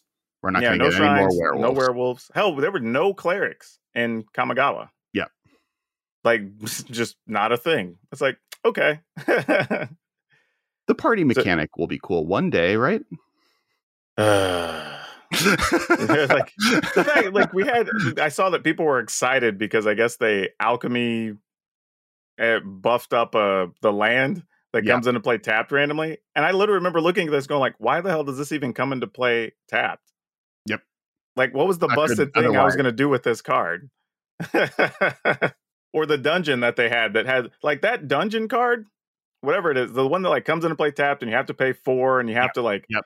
Get Yep. rid of or tap a legendary with it and what I was like, it's the land that has like five drawbacks. I do think Dungeon and all of Innistrad, I think all of Innistrad was a response to Oko.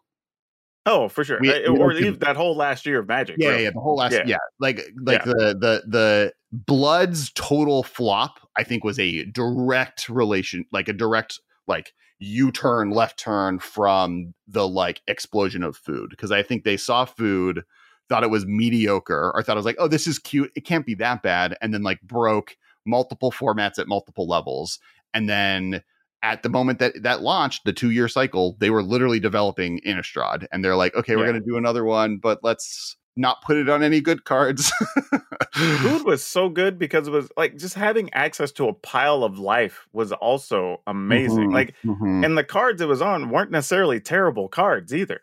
well i think i think that was part of it right and, and like Yeah. life gain is that weird ability where like life gain is bad if it is on its own but the moment that life gain is accidentally attached to other things it becomes yeah. oppressive. It's why Sphinx's Revelation is so much better than Blue Sun Zenith. It's the reason that um Baneslayer Angel was so busted. It wasn't like Yeah. it's like not only does your thing beat everything in the air, th- hit me for five, but then anything I've done for you over the last three turns is negated. Pretty much. Yeah. And and like but if it was just like gain five life for for five or one, it would see maybe play as a sideboard card against burn. Uh, so it, it it's like really I think hard to balance life gain specifically. I think like life gain is underrated as one of the best keywords a creature can have, and food is another example of that. Right, where like you would think blood would be scarier. Looting has been way more powerful historically than gain three life, but not even. I think the difference is too the things we could do with food or the cards that required food were better than the cards that required blood, or at I least uh, more specifically, were better than the cards that required blood in their respective standard formats. Yeah, and I think I think part of that is also a response, right? Like they they were more afraid of blood than they were of food, where they were like, "Oh, life gain artifact that doesn't do anything. Let's put that on just like this good card, and so then it does something." Or like, "Oh, we need to come up with uses for it," and then they realized by they got the blood is like, "Oh no, an artifact token on its own is valuable."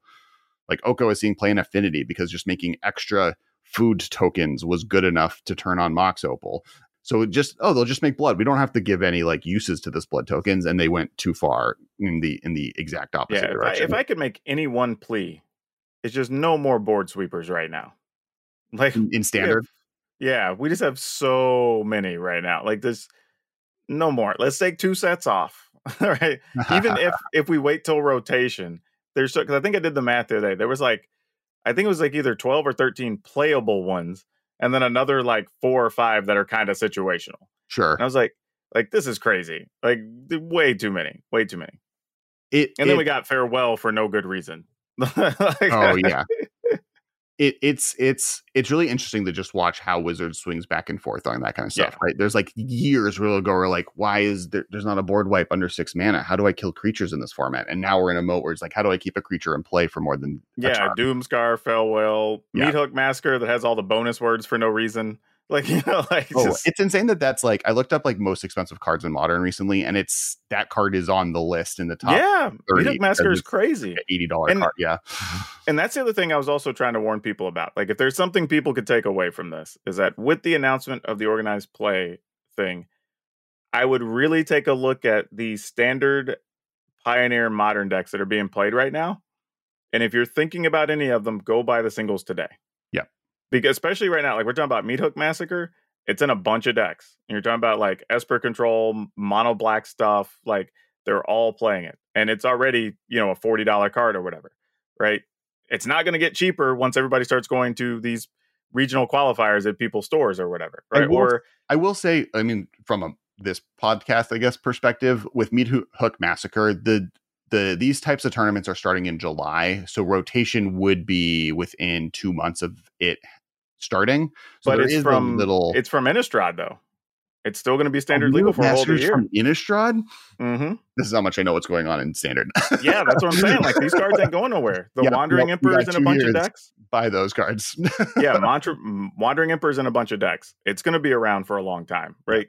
There's a bunch of these cards that I think people, or hell, Goldspan Dragon's at least going to be on its way out. So you have you have that. Like it's an expensive card, but it's only going to be in these tournaments for like five months or whatever. yeah. I four guess, I guess, I guess So- to my point, if you're going to be investing in standard, look at stuff like Meathook Massacre, which isn't rotating in September Yeah. because this starts in July. So there is a rotation. Meathook Massacre is just the worst example I could have chosen. yeah, Uh, there's but there's some cards though that are definitely pricier than I think the average player thinks they are because you've probably just been playing on Arena. You maybe bought a couple of booster boxes and you just set your singles aside because you haven't been playing. But yeah, if there's something you're even thinking you want to build that you like, I would probably buy sooner rather than later. and and and and more, almost more importantly, Pioneer is the place that I would say Yeah. like now is the time to buy Pioneer cards because that format will be pushed at least for the next two years. Like it, it's going to take a lot longer for that. Like Wizards is going to try again, and that is going to be a two to four year period to Sure. try and get Pioneer to succeed. There's no reason that won't succeed. Like it, it is a format that should exist. And as soon as it succeeds, those staples will no longer be easy to get your hands on, and already they're going to be more expensive than they were three weeks ago. And Yeah. and y- your statement, like you could buy a good top tier Pioneer deck for hundred dollars, that won't be true. Oh, I agree. Uh, I- and I- so now's your time. realistically, by the time you see the tournament results, you're going to be behind everybody else. Mhm. Like you can't wait for the next big turn. You kind of almost are going to have to say, okay, what all the cards are big right now. Like now, admittedly, there will be something else or some other deck comes along or whatever, but you're going to have to make that educated guess or end up paying, you know, two or three x what you could and- pay for today. and there's like you know follow the rules of modern right buy some buy the lands there, there's there's the lands that are good buy the um like the two drop two drop good in every deck creatures by the tarmogoyf eh, and the stoneforge mystic and the dark confidant and the whatever is because those will modulate into different decks Th- not those specific cards because they're different for pioneer this is me speaking not knowing what the metagame in pioneer is at all but there are cards that are translating into different decks by Thoughtseizes. Luckily, you're a Masters of Modern listener, so the chances that you don't already have your Thoughtseize playlist is hopefully low. But buy your Thoughtseizes because that I know for sure is a Pioneer staple. so like, look at the modular cards. Don't don't buy into the like really expensive, especially if they're in standard, the really expensive standard deck defining cards. Buy the cards that are in like six decks because those are the ones that no matter what the metagame shapes, shapes itself to be, It'll end up there. Collected company. Pioneer, I might even look at a lot of stuff that's in the like dollar fifty, two dollar range, right? Mhm. That just appear in a lot of decks because those are cards Oh, yeah. that'll eventually end up being four, five, six, eight dollar cards, and you're not going to break the bank buying those if they happen to get reprinted or something, right? You'll only be out seventy five cents. You'll be out a buck. It's not going to be that big a deal. But there's stuff like I don't know a card. I'm just thinking of like Boros Charm that gets played a bunch and is in a bunch of decks, but it's like it's a buck fifty or whatever. Like you can pick that up with no problem. Like you won't break the bank getting a play set. And if the decks it's in get hot and stay hot, then great. You you now have a five dollar card. You know, right? if it Oh, yeah. doesn't, you're only out your six bucks.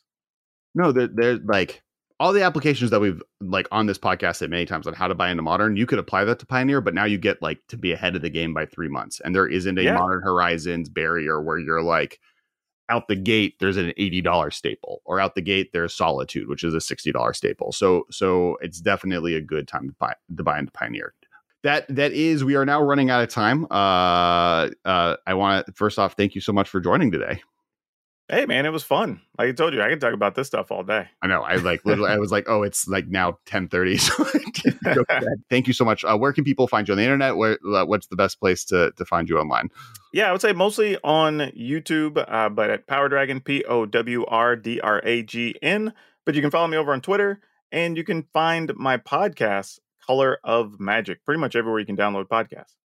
Awesome. And uh, big shout out to our sponsors, Ultra Pro and Alter Sleeves. If you go to altersleeves.com and use the code the MMCast, you get uh, some amount of percentage off. I think it's 5%. Uh, it's new, so I don't know that number off the top of my head. But also, there's like a list of cool cards that we've recommended, and we will be coming out with a cool patron exclusive card very shortly. Uh, so stay tuned for that. Uh, by the time I am on this podcast next, I will probably have a kid, which is going to be weird. So keep an eye out for that. Uh, I also we I do have a preview card. Um, I'll be posting that on this channel and on TikTok uh, on the 10th, uh, April 10th. Uh, so that is on Saturday. Which is also the due date of the child, so that's going to be an interesting day for me, uh, as well Tell as the kid uh, to hang on till the evening. Yeah, yeah, yeah. 9 a.m. Please, I need to stuff. I need to post off the Reddit that day. um, I also, uh, I believe you just mentioned you're getting one of those, uh, one of the boxes from Wizards. I think I have Yeah, that in yeah. line as well, so I'll be posting that at some point this week. And uh, thank you, shout out to all our patrons. Thank you for making this happen. If you aren't a patron, you get an entire extra 20 minutes. Uh, this episode was recorded, but around 10 to 15, 10 to 20 minutes every episode of bonus extra content. We talked about the Academy Awards. We talked about specifically things that happened at the Academy Awards. We talked about Uh, a bunch of different stuff actually. yeah, it was, a good. It's a good. It's a good. Like when you aim for ten minutes and then you get to twenty minutes, it means it's a great combo. So that's exclusive to patrons. So if you want that, it's available there. That comes out a week early. You get the whole episode uh, si- uh six days early. Normally this week it was four days because we recorded this on Friday because the announcement was on Thursday. Uh, the episode also comes out a day early on the on the Patreon. So if it comes out on Tuesdays on YouTube, it comes out on Patreon on Monday. So you get all the extra early content, dope deck lists, whatever we're talking about. You get to get ahead of the whole game. Uh, and then we also do uh, Monday Night Commander. So make sure to check that out every Monday night at 7.30 p.m. Once again, DeQuan, thank you so much for joining. Make sure everyone to find Power Dragon online, and we will talk to you uh, next week. This has been a production of Time Traveler Media, sending podcasts into the future.